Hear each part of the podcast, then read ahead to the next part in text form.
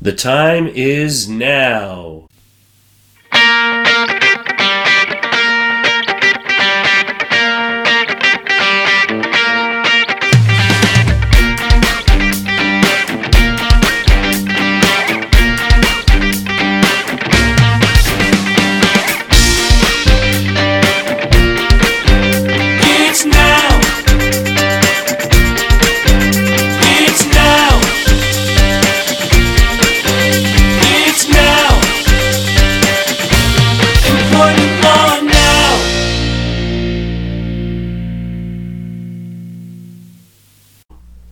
Volume 5, Episode 108. This is Employment Law Now. I am still Mike Schmidt, your host of this podcast. You all know the EEOC, the Equal Employment Opportunity Commission. There are five presidentially appointed members, led by Chair Charlotte Burrows, and four commissioners. Commissioner Keith Sonderling is one of those commissioners after serving as the vice chair of the EEOC and before that having a senior role with the United States Department of Labor. Commissioner Sonderling was confirmed by the U.S. Senate back on September 22, 2020, for a term that expires in July 2024. Commissioner Sonderling has been a strong vocal advocate who has made the rounds to get out there and talk to employers, employees, and everyone who wants to listen uh, about the commission and its causes. One of those causes is in the area of artificial intelligence and the use of artificial intelligence for workplace issues. What are the benefits of AI? What are the risks? What is AI in the first place? And what is the EEOC's role in all of this? Well, there is no one better to go to to answer some of those questions than Commissioner Sonderling himself, who graciously agreed to come back on this podcast. Commissioner Sonderling, it is such a pleasure to uh, have you back on. Uh, thank you for having me again. I enjoyed our first podcast where I gave a very expansive overview uh, of a lot of things going on in DC related to the EEOC, and uh, I'm happy to be back. We don't have a lot of two parters on this podcast, but uh, back in February of this year, we had a two parter. You were gracious enough to be on for two episodes, and if that wasn't enough, I get to have you back today, so I'm uh, completely honored to have you with us again. So today we're going to talk. We've been talking so much about vaccines and COVID 19 and everything that's going on generally with the EEOC, and I hope to have you back on another time to talk about all of that stuff again because it's not going away. Um, but today I wanted to talk about a really important issue that not a lot of people uh, know a lot about uh, and that is artificial intelligence and the use of AI in the workplace, what some of the benefits may be, what some of the risks may be, and how you and the EEOC more generally uh, have been starting to address some of those risks and implications. So, before we get into some of the details and the technical aspects, what really drove your interest in AI and looking at AI? Well, you know, this area is really starting to take off, and what people don't realize is that uh, companies are using artificial intelligence in all aspects of their businesses. Now they're starting to use it related to employment decisions, from the very decision to start hiring all the way, in some cases, through termination. So the, the technology is out there, it's being widely used, and there's a lot of significant benefits to it that we're going to talk about. But at the same time, there's significant legal risks to using it as well. So for me, as an individual commissioner, I started looking at this uh, earlier this year and became just absolutely fascinated by it in the sense that um, nobody had at the time was really talking about the potential ramifications of it from a federal level related to uh, the employment space. So, because this technology is out there being used, and it, it needs to be used, everything related to the pandemic, with the amount of vacant jobs, with the amount of people who are looking to get back into the workforce, or employers looking to uh, replenish their workforce um, with everything going on in the labor market, employers are turning to these AI driven technologies to do that. So, we need, and I believe, it's my perspective from the federal government, who is responsible for enforcing uh, these civil rights laws in the workplace, I, I took this up because I think it's very important that the federal government come out and talk about potential guidance, talk about potential best practices, and awareness of this for, for everyone involved for the employees who are being subject to this technology, to the employers who are using this technology, and the vendors creating this technology. And there was there is a, a, a gap of information there, and I'm, I'm really looking forward to uh, bringing awareness to that, which I've been doing uh, this year. So to answer your question, it's something that's out there, it's something that's being used, and it's, it's a topic that needs to be addressed. I, I agree. There are those employers who have certainly been starting to use AI in uh, a variety of forms, and then there are just so many out there who might benefit from it but just don't know enough about it. So hopefully uh, we can break through some of the myths and the unknowns in this episode. W- when people are, are thinking about AI, a lot of times they think robots and they think robots who are replacing human employees, and oh, that doesn't sound so great, at least for the employees. When we're talking about AI, is that what we're talking about? You know that that's what everyone thinks that these uh, when you're talking about employers starting to use AI that there's this dystopian future of wor- of robots just doing all the work and there's no humans at work anymore. The Jetsons Yeah, or the Jet- something. I'm look, myself. That, that may happen. Um, uh, you know, there's a lot of very uh, potentially uh, nerve-wracking statistics about that. The, uh, I think the World Economic Forum has come out and say that potentially, uh, you know, uh, in the future it's going to be widespread in all companies from manufacturing to accounting. And look, if that's inevitable, it's inevitable. Also, recently. Uh, to throw more fuel on this fire, the USA Today had an article that uh, robot orders by companies this year's was up almost forty percent. Wow. and you know it's a multi multi billion dollar industry related to actual robots doing the work. But that's not why i'm here today. That's not what we're talking about. We're not talking robotics no today. we're talking about um, a, a different kind of ai that's being used um, widely. And uh, a lot of people don't realize it, but it's being used. It's been used in the employment decision lifecycle for, for many years, and it does everything that uh, a lot of traditional HR functions that HR managers, hiring uh, managers, or talent acquisitions was doing. Everything from resume screening programs to automated interviews to mobile hiring apps are just being used so widely now because of the amount of applications companies are getting, with the amount of uh, moving around in the workforce. So. This didn't happen overnight. AI has been writing job descriptions, screening resumes, it's been chatting with applicants, it's been conducting job interviews, which we'll talk about, whether it's by using facial recognition or natural language processing. And there's some um, AI out there that employers are using to predict whether an employee will accept an offer and how much they should offer that employee. And then there's some even um, further out technology that then predicts what kind of uh, coworker this new employee will be and how they'll relate to their um, current workforce. But there's AI that identifies employees' current skills and potential skills. There's AI that tracks productivity, it assesses workers, and then picks which employees should be in different locations doing different jobs. So um, it's out there, it's happening, it's being used in so many different aspects of employment, all which relate to the e- laws that EEOC administers and enforces. And and what's interesting to me about the use of AI is in some respects AI is I think intended to take a lot of the subjectivity uh, out of some of these processes you've described. Yet, in the same token, these uh, artificial intelligence tools have to be programmed by human beings at, at some level. So. Right. So there's this interesting irony that you're trying to use it to take out some of maybe the dangerous subjectivity, but yet at its core, it's being programmed by subjective humans. Right. At least for now, AI has no intentions of its own. Maybe it will in the future, which or to our earlier conversation. But for now, the AI is only as reliable as the data that goes into it and, and the people who are managing and creating these softwares, which which is really what implicates our loss. So let's get into some of the specifics. Let's start with the uh, the good news and the benefits. What are some of the potential benefits of using AI in the workplace? Well, you know, we talked about some of these programs, but let's actually start talking about them and what they can do and how they can help employers remove bias um, from those processes.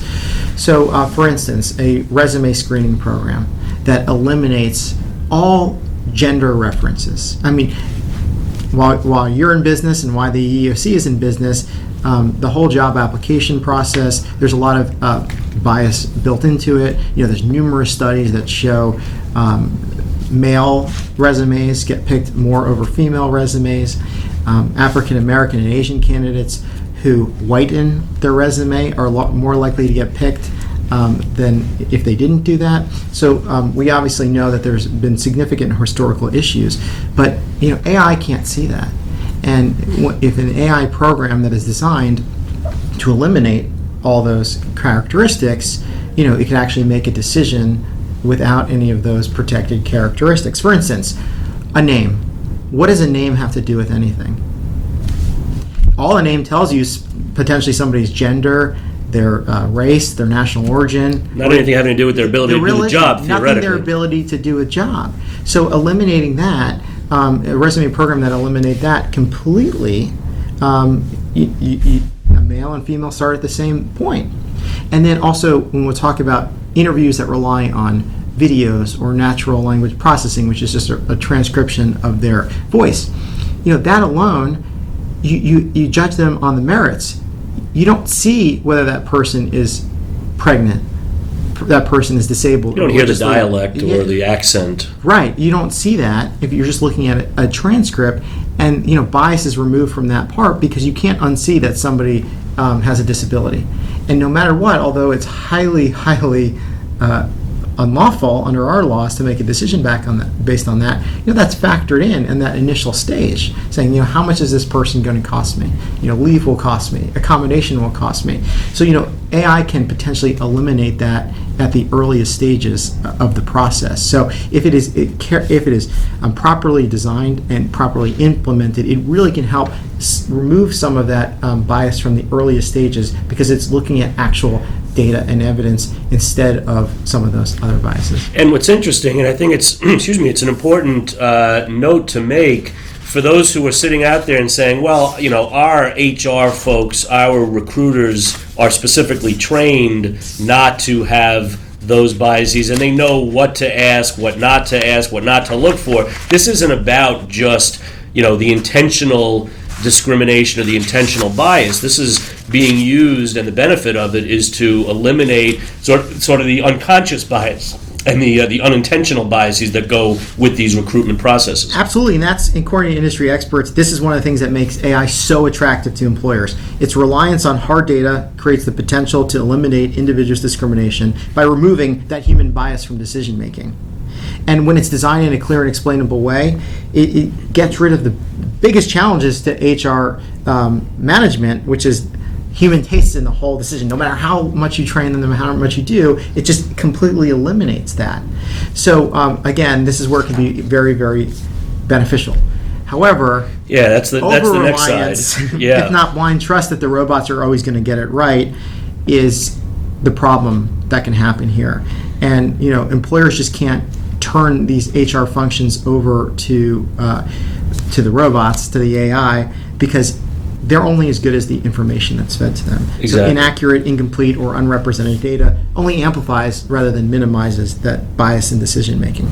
So now let's talk about some of these examples of how it could potentially violate our laws. And um, not to give a law school lesson here, but essentially, you know, there, there's two theories under our laws: dis- disparate treatment, disparate impact.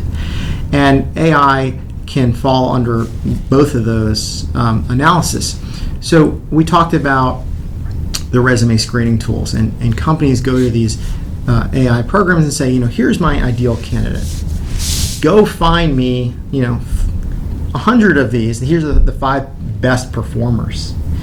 And the AI will then look to see what their, the characteristics of those performers are, and then try to um, replicate those, i- you know, in the real world.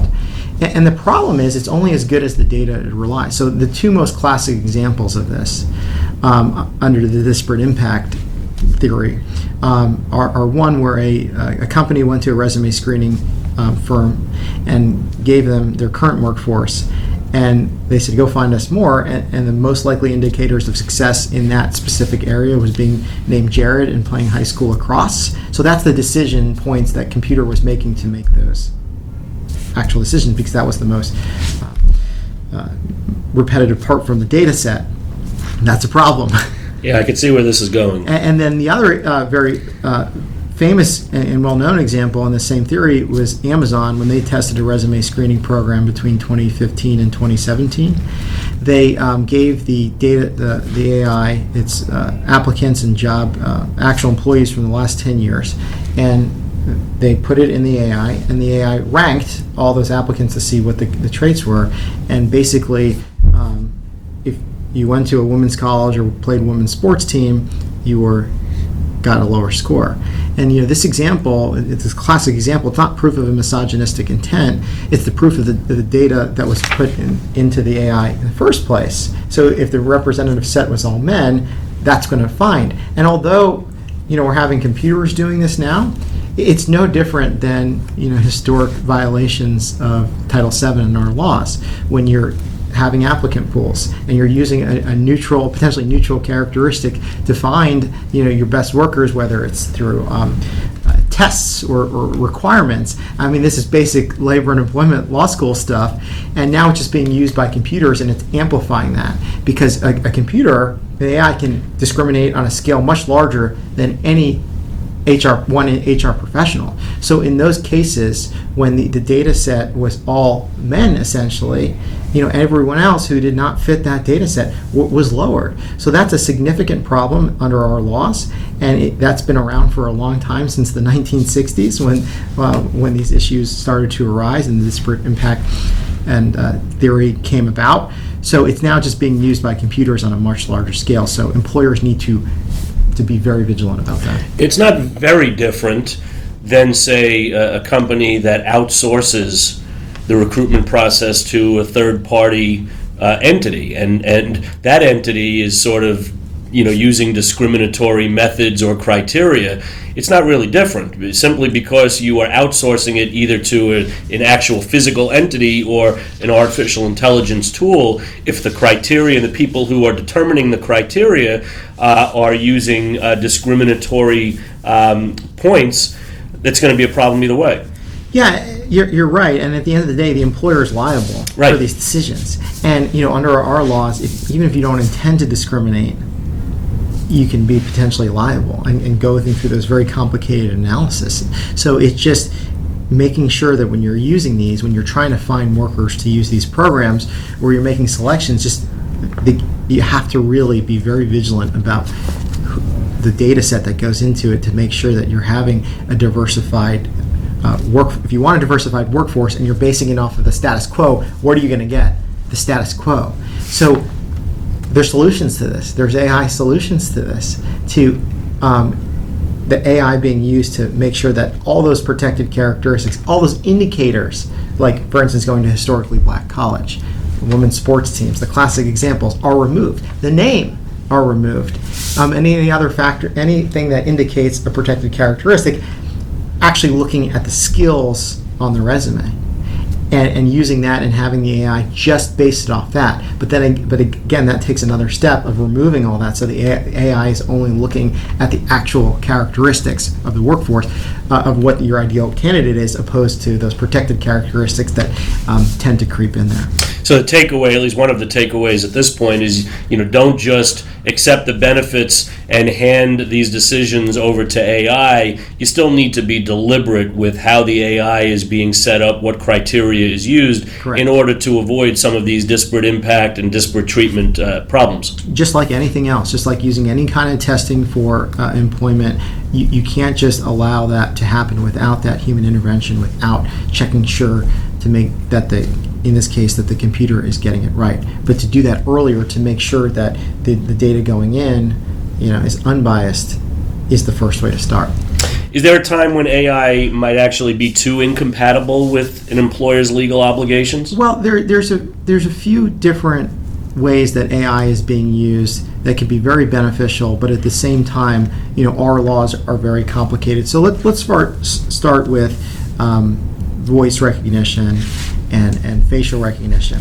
So, like I said earlier, there's some programs that rely on an employee's voice to create a transcript or actually listen to the audio recording again, that's a good thing. There's a lot of benefits there, because you can't, you don't see uh, the person. You're actually looking to the substance of their answers, opposed to how they sound or how they look. It's great. However, if somebody has a foreign accent and the computer can't transcribe their voice, or if somebody has a disability, a speech impediment, or they can't speak uh, fluently in English, you know, the, how is the computer going to be able to account for that? So if somebody speaks perfect English and has a perfect transcript, and the answers are okay, but then somebody who has a disability um, and, and can't speak perfectly, or, or is delayed, or stutters, then the computer is going to downgrade that, even though their answers may have been better. So you can't just completely rely on that, although it does eliminate some of the initial bias. You still have to make sure that those disabilities and uh, national uh, foreign accents relating to national origin are taken account for. And then for um, video technology, um, some employers are using uh, facial recognition um, related to interviews. And here, these programs purport to, um, during an interview, look at a, a candidate's face and to potentially tell you what kind of salesperson they would be by the n- amount of time they, they, they blink or they, f- they furrow their brows. or, they're or lying If to they're- if they're lying, whatever. That is, whether or not an employer wants to use that, that is up to them. And whether or not that works, that's way beyond my law degree. it's way beyond my job at the EEOC but whether it has a disparate impact on people is squarely within the EEOC's jurisdiction. Because, look, facial expressions are not universal. They'd be, you know, if you're from one country, you may smile a lot, or if you're another, you may never smile.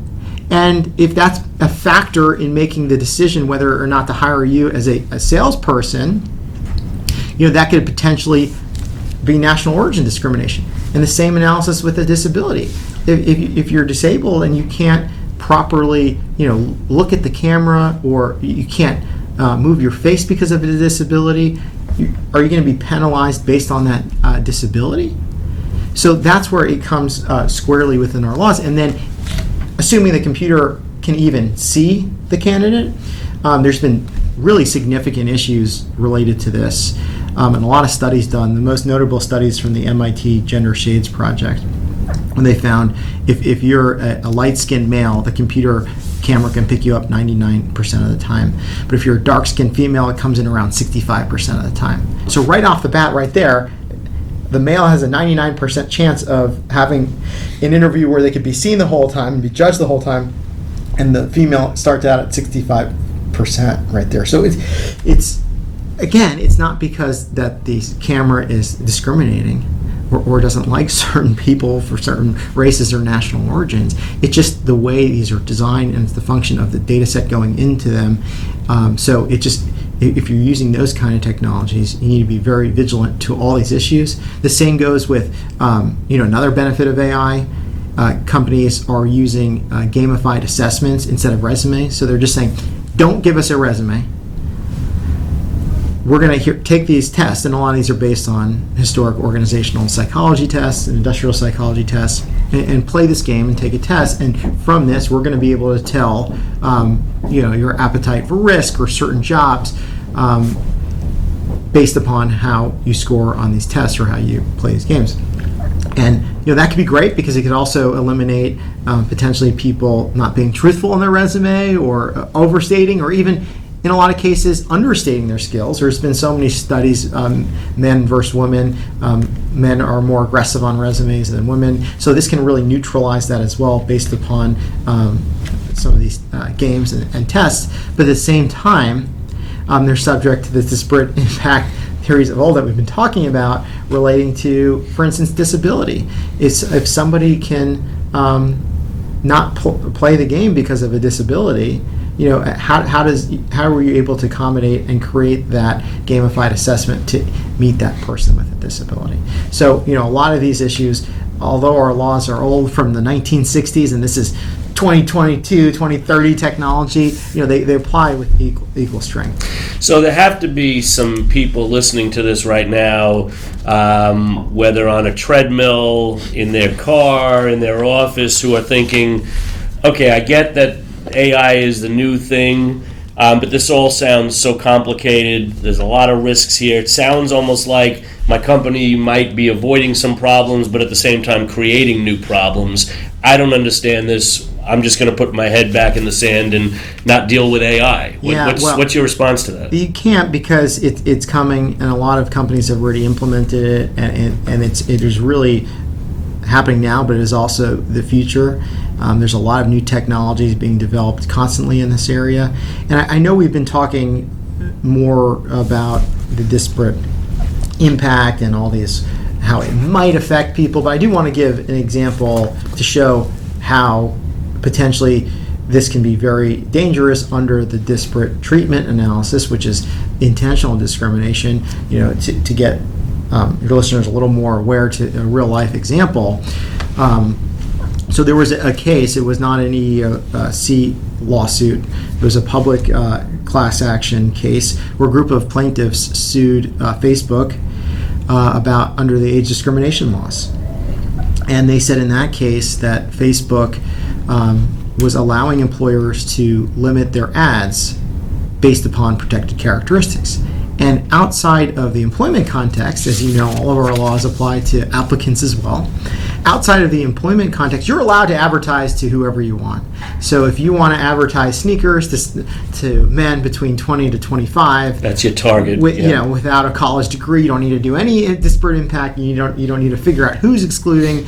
That's beyond our jurisdiction. That's fine. But when it comes to the ability for somebody to have the opportunity to get a job, part of the reason why my agency exists, and, and that is when it becomes very very serious. So in that case, the um, it was alleged that employers could essentially do that same kind of advertising, where they could literally click a box of the protected characteristics like as gender, age, um, education, which can have significant uh, impacts, or religion, just all of our protected characters, and then advertise employment opportunities based upon them. And, and, and, you know, for that, um, that example, you know, I like to talk about in the sense where you know here we are in uh, almost 2022. That takes us so far back to pre Title VII, pre EEOC ever existing, which caused, you know, part of the reasons of many that caused my agency to exist. When you're, if you're taking away that opportunity, they don't even know about the opportunity. Why don't they know about the opportunity? Literally on the basis of their protected characteristics. So I, I want everyone to also be aware that it's not just oh we're using these AI for, for good in, intentions, which I, I, going over some examples, you can clearly see there are absolutely examples where AI can help eliminate bias and help um, equal the playing field for applicants, um, not just for applicants, but actually for um, transfer job opportunities or uh, upskilling and reskilling opportunities, the whole gamut, where it's actually being based upon data and, and not somebody's uh, um, emotions or, or, or just or otherwise. But but here it can also intentionally discriminate, and, that is something that is not talked about that often. That I want to bring bring awareness to. That if you have these AI programs in your company, you have to make sure that. Just like you have to train HR managers on these decisions, that they're not using these programs to filter out based on protected characteristics. So, like these resume screening programs, outside of the Facebook example, where you know you could actually go and advertise, how are you ensuring that a hiring manager is not going in and sifting the resumes based on age, based on sex, based on national origin? So um, it, employers need to be very careful also about intentional discrimination because it's not going to be the cases aren't always going to be on these more complicated uh, disparate impact analysis where you have to do all these testings. It could be just really I don't want to say old-fashioned discrimination, but there's that's a good way to put it so everyone understands. Just that intentional discrimination to exclude certain people, and now you have a computer that can help you to do it. So that that's something that I think um, employers really need to be very vigilant of. That the employees who are using these programs are trained properly. So it's not just about, hey, let's go purchase an AI tool uh, and put it to use. You really want to be, as an organization, first working with uh, the right people and the most appropriate people for that tool in, in terms of how do you best use that tool and how do you use it in a way where you're not discriminating against, either intentionally or unintentionally, uh, the folks who are going to be subject to the tool. But you also want to make sure you're training the people who are actually using it uh, and interpreting the data from it as well. Right, absolutely. And then um, going back to where you started the question, um, there's another use too that I, I want I like to talk about is where um, when having that human interaction with the AI and making sure not only the people who are, are trained to use this AI that are not using it to make wrong decisions, but how does it comply with some of our uh, the more com- complex areas of our law when the law requires employers to treat some employees differently than other employees. So everything we've been talking about is that you know keeping uh, everything fair and giving everyone the same equal opportunity. And then we have the disability. Then we have disability, and we also have uh, the, under the accommodations for religion, for pregnancy, and for disability. So how does a computer system, which we just talked about, is so great because it doesn't know who you are and it's just being run on data? How does it then accommodate for things that HR departments know to accommodate for? when the EEOC has told us that we have to do individualized assessments in those areas. individualized assessments every single time. So, in that, starting off with that first scenario I talked about with an applicant who has a disability not being able to to use that those programs because of a disability, but it goes further. So you, now you have your employees there, and specifically more in uh, manufacturing or delivery context, where you can really their performance reviews are based on how many widgets you produce, right? How many deliveries you made. You know, that can be really, I don't want to say outsourced to computers, but you know, since it's based on metrics, you can really have a computer uh, monitor that. So companies that are implementing this, um, how are they making sure that they know the difference when an employee is struggling because of a, a disability? They're struggling because they don't have that religious accommodation they need, or uh, they're pregnant and need a combination.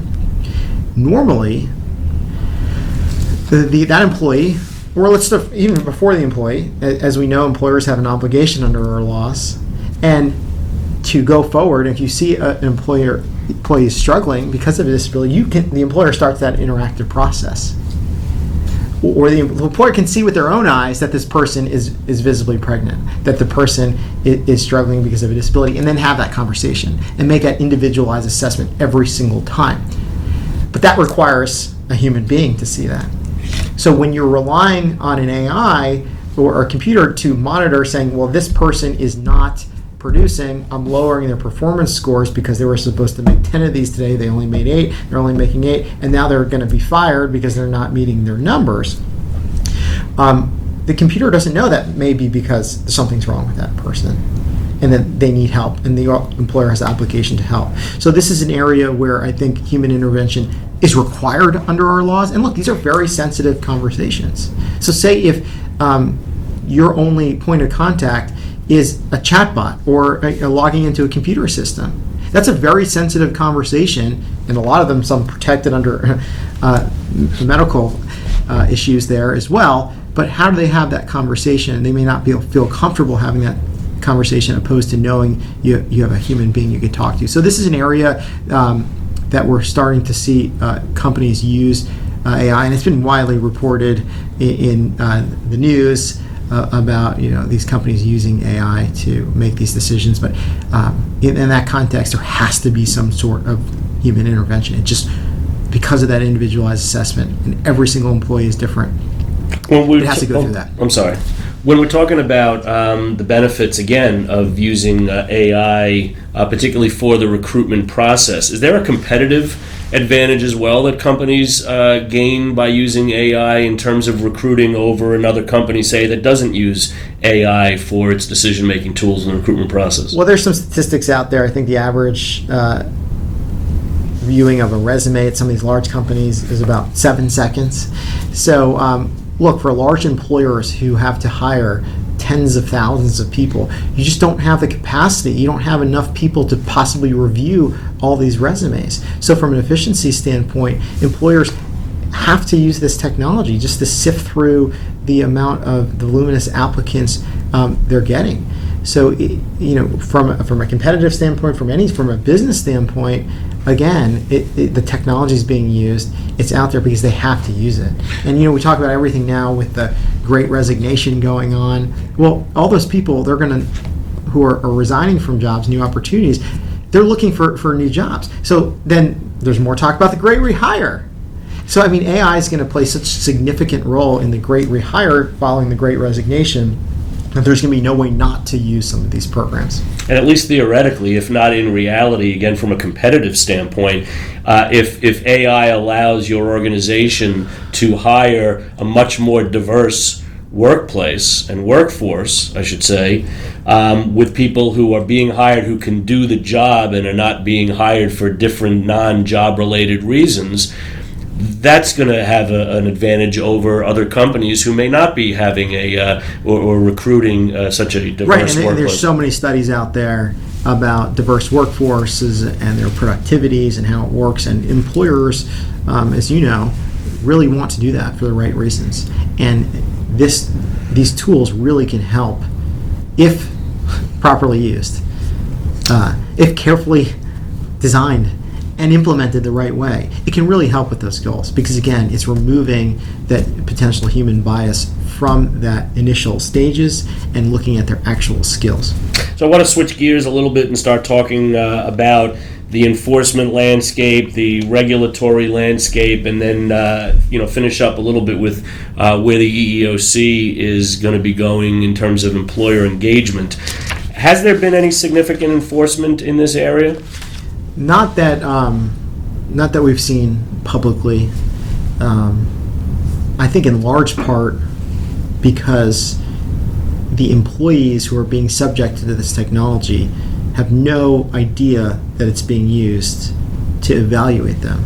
You know, a lot of times the employee may say, "Look, I didn't get a job. I was an applicant. Maybe I wasn't qualified enough. Maybe be, I wasn't. Um, the, the hiring manager didn't, you know, like me. I'm, I'm never going to find it out why I wasn't I wasn't selected, so forget it.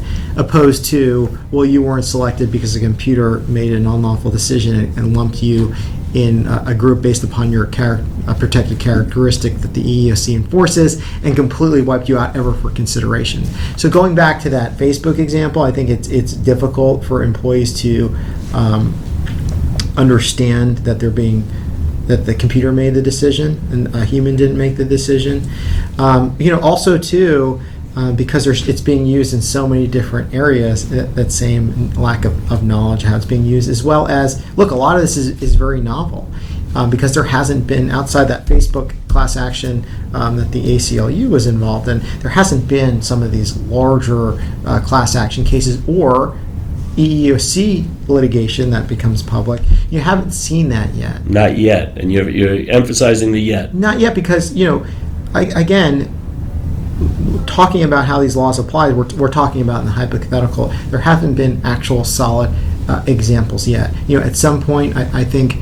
Obviously, uh, there, there will be just by the way this is um, being used out there, and uh, whether it's a, a normal, I want to say a normal case where a person thinks a person discriminated against them, and discovery then shows there's actually um, a, a computer system doing that. I think it, it will all um, be flushed out, but we haven't seen those seminal cases for each technology being uh, used yet, which is why uh, I'm talking to you, which is why I've been out there talking about this.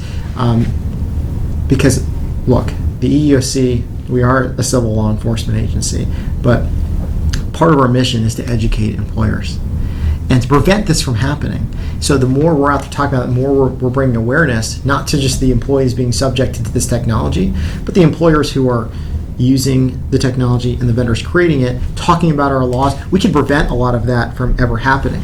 So, um, which is why I've been so vocal about it. And the notice issue that you just mentioned is so significant. It, it's difficult, if not impossible, to challenge an AI tool if you didn't even know in the first place that the AI tool was being used.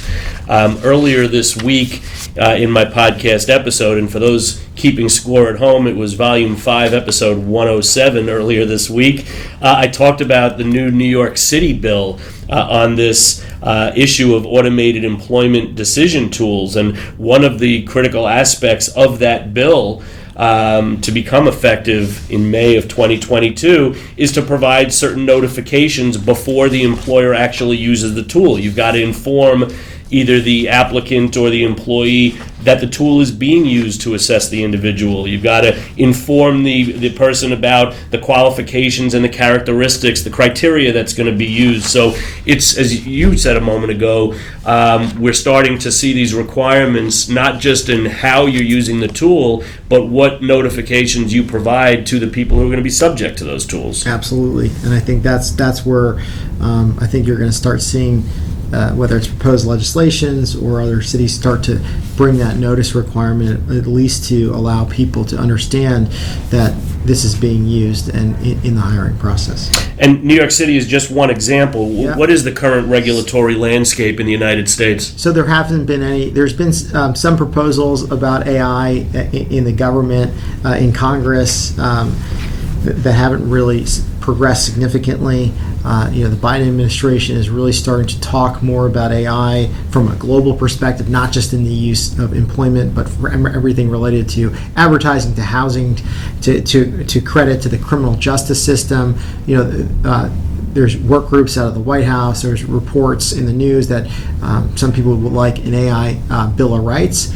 But right now, um, from across the country, absent those federal standards, you're seeing a, a patchwork of um, rules and guidance and regulation coming out. You just talked about New York City. The state of Illinois really was the first to, to dive into it, and uh, their Artificial Intelligence Act that came out uh, banned the use of facial recognition technology um, for employees. The state of California has a proposal relating to government contractors in California who use AI, and they require, and part of that proposal would be a requirement to do a yearly um, bias audit and, and to, to test it uh, regularly to make sure that it's not having any kind of discriminatory uh, impact. But really, the uh, EU here has, has taken the lead. Their proposed Artificial Intelligence Act, which would be binding on all 27 member states, directly talks about the issues related to AI being used in labor and employment. So their mo- their proposed model has a, a risk-based approach um, that talks about how uh, different uses of AI and some are high risk, some are low risk, some are medium risk. Related to the use of AI in employment, the EU proposal says that it's the highest risk category possible. In the same category of using AI for biometric identification, critical infrastructure, and the dispatch of emergency services. So that designation is very significant, although you know it hasn't passed yet. It, but it goes even further. It has requirements not just on the employers using it, which is how our laws are in the United States. It puts requirements on the vendors as well. So a lot of people in Washington D.C.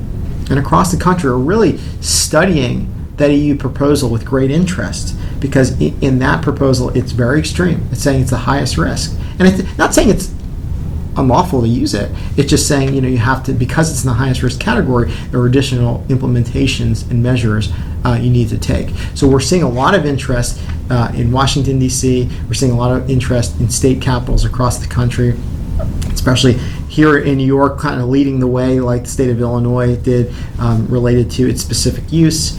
And globally, it is a very, very uh, big issue. I was just going to ask you that. It's a great segue. This is not just a U.S. issue, but uh, is there some regulatory landscape that exists worldwide as well? Yeah, I mean, it's just this right now. It's this proposal, and, and why I think we're at a unique time here is that for the larger companies who are using and building these AI systems or implementing these AI systems uh, for global employers, they're going to use it here, the same programs here as they're going to use in uh, EU or South America or anywhere else. So it's really uh, at a time when you see where you're seeing all these proposals and there isn't actual um, law related specifically to uh, AI's use it's, it's a unique time in the sense where this is one area where employers really also need to be mindful of everything that's not going on just in state capitals, but also if you're using this uh, overseas as well. Hopefully, the folks who are considering regulation uh, and rules on this issue uh, are not those who are similarly uh, unaware of the benefits and the technologies. I mean, that's that's part of the danger. The people who are making decisions on the regulation that they're uh, knowing enough about uh, AI in order to make these decisions. And, and again, it's being used in all aspects of business, and, and, and really, it's everywhere. But you know, staying in our lane here, it's important for the EEOC and other agencies, whether it's the FTC, and the FTC did put out some initial guidance earlier this year related to some of the advertising practices that we identify how it applies to our laws. And, and I believe, as you know, that all of the decisions employers are using to make AI can be done under the same analysis and the same laws apply as if a human HR professional is dealing it because the law applies with equal weight to regardless of the technology. It Doesn't matter who who's doing it. We look, you look at the outcomes, and the EEOC is going to look at the outcomes and was there discriminatory intent or was there a discriminatory impact? Because liability can be the same either way. So, it, for, my perspective, what the EEOC needs to do and what um, I've been vocal about is applying our laws from the 1960s, which are strong and relevant as ever, to this new technology. I think we have all the tools we need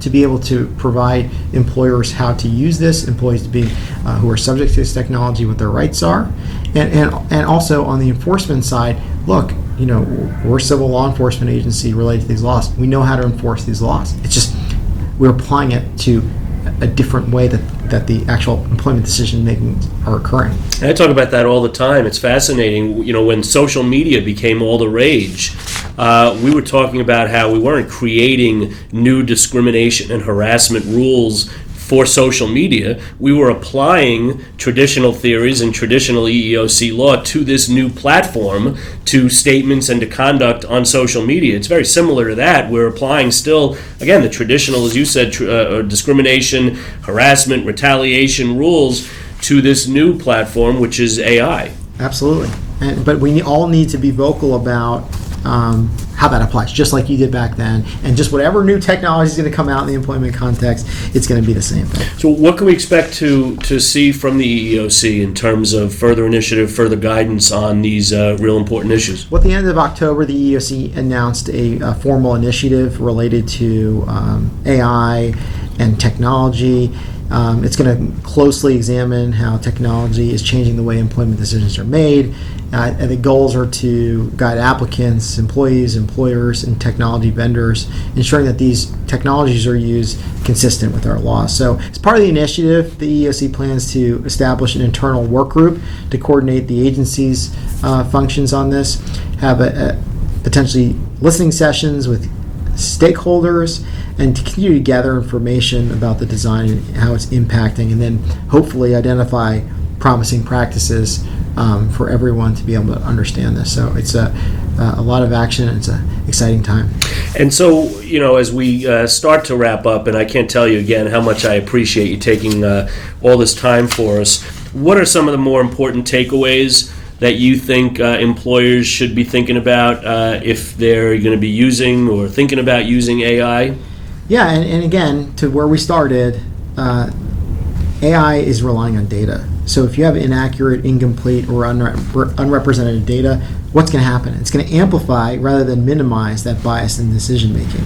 So my, my key takeaway for employers who are using this technology is that you have to be vigilant against two things discriminatory uses and discriminatory outcomes. And I think we gave enough examples uh, today about both of those. But look, it can happen. You can use these programs to intentionally discriminate, or you can use these programs truly for a neutral reason, and you can have that impact.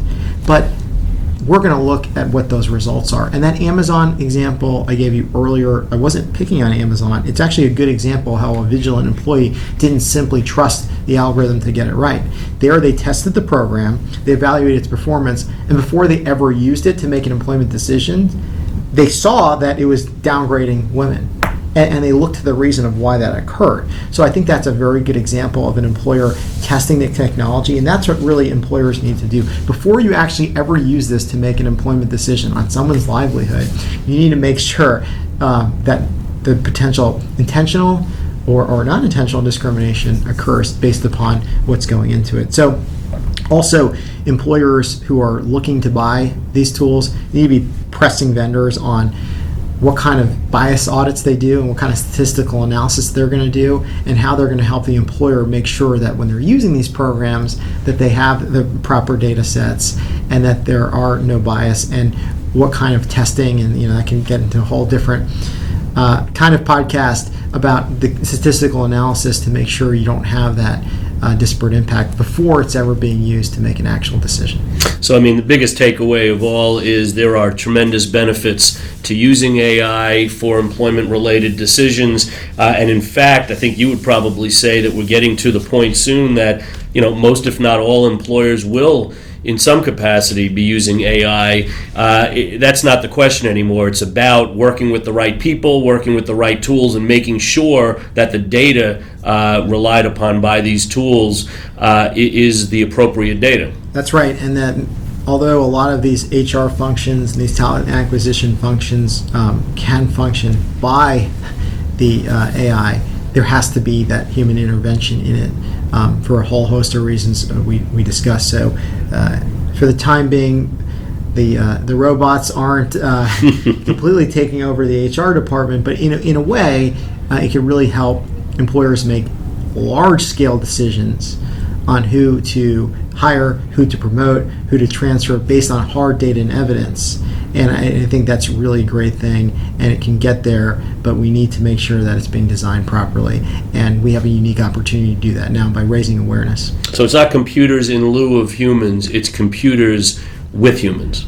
For now, I can't. I can't predict. okay. I can't predict okay. some of those sci-fi movies that, that we've all seen. Um, so uh, I don't know what technology is being uh, developed to replace uh, lawyers uh, like uh, us one day, or or uh, who knows? But for the time being, uh, it, this the technology has a lot of significant benefits. But like everything else, you know, there are potential risks in there, um, and our laws apply.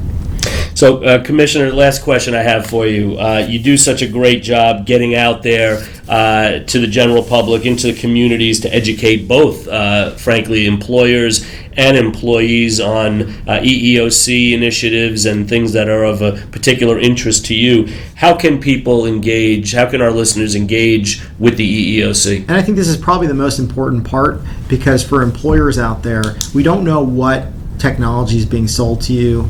We don't know what you're considering, and most importantly, we don't know what, which of these technologies you would actually want to use. But you may have some questions about, and you say, well, you know, if the EEOC had addressed this technology, I'd feel more comfortable using it. So we really need to hear um, from you. We need to, to know um, what you're you you're using, what you want to use, and how um, we can better help provide guidance to make sure that you have the tools you need to actually properly use these. So, um, everyone's free to always reach out to me on Twitter or LinkedIn. Um, I'm around, but we want to hear from you. And as uh, the potentially more formal initiative comes forward, if there is um, public uh, engagement or, or listening sessions or hearing, um, I'm sure you'll hear about it on this podcast. Uh, absolutely, and that's a great way to end. I appreciate it. Uh, Commissioner Keith Sonderling, thank you so much. As always, we are honored to have you on here, and I hope uh, this hasn't done anything to detract you from coming back a, uh, another time. That's right. We still have a lot to discuss. and look forward to it. Thanks so much again. Have a great uh, holiday and New Year. Thank you, everyone.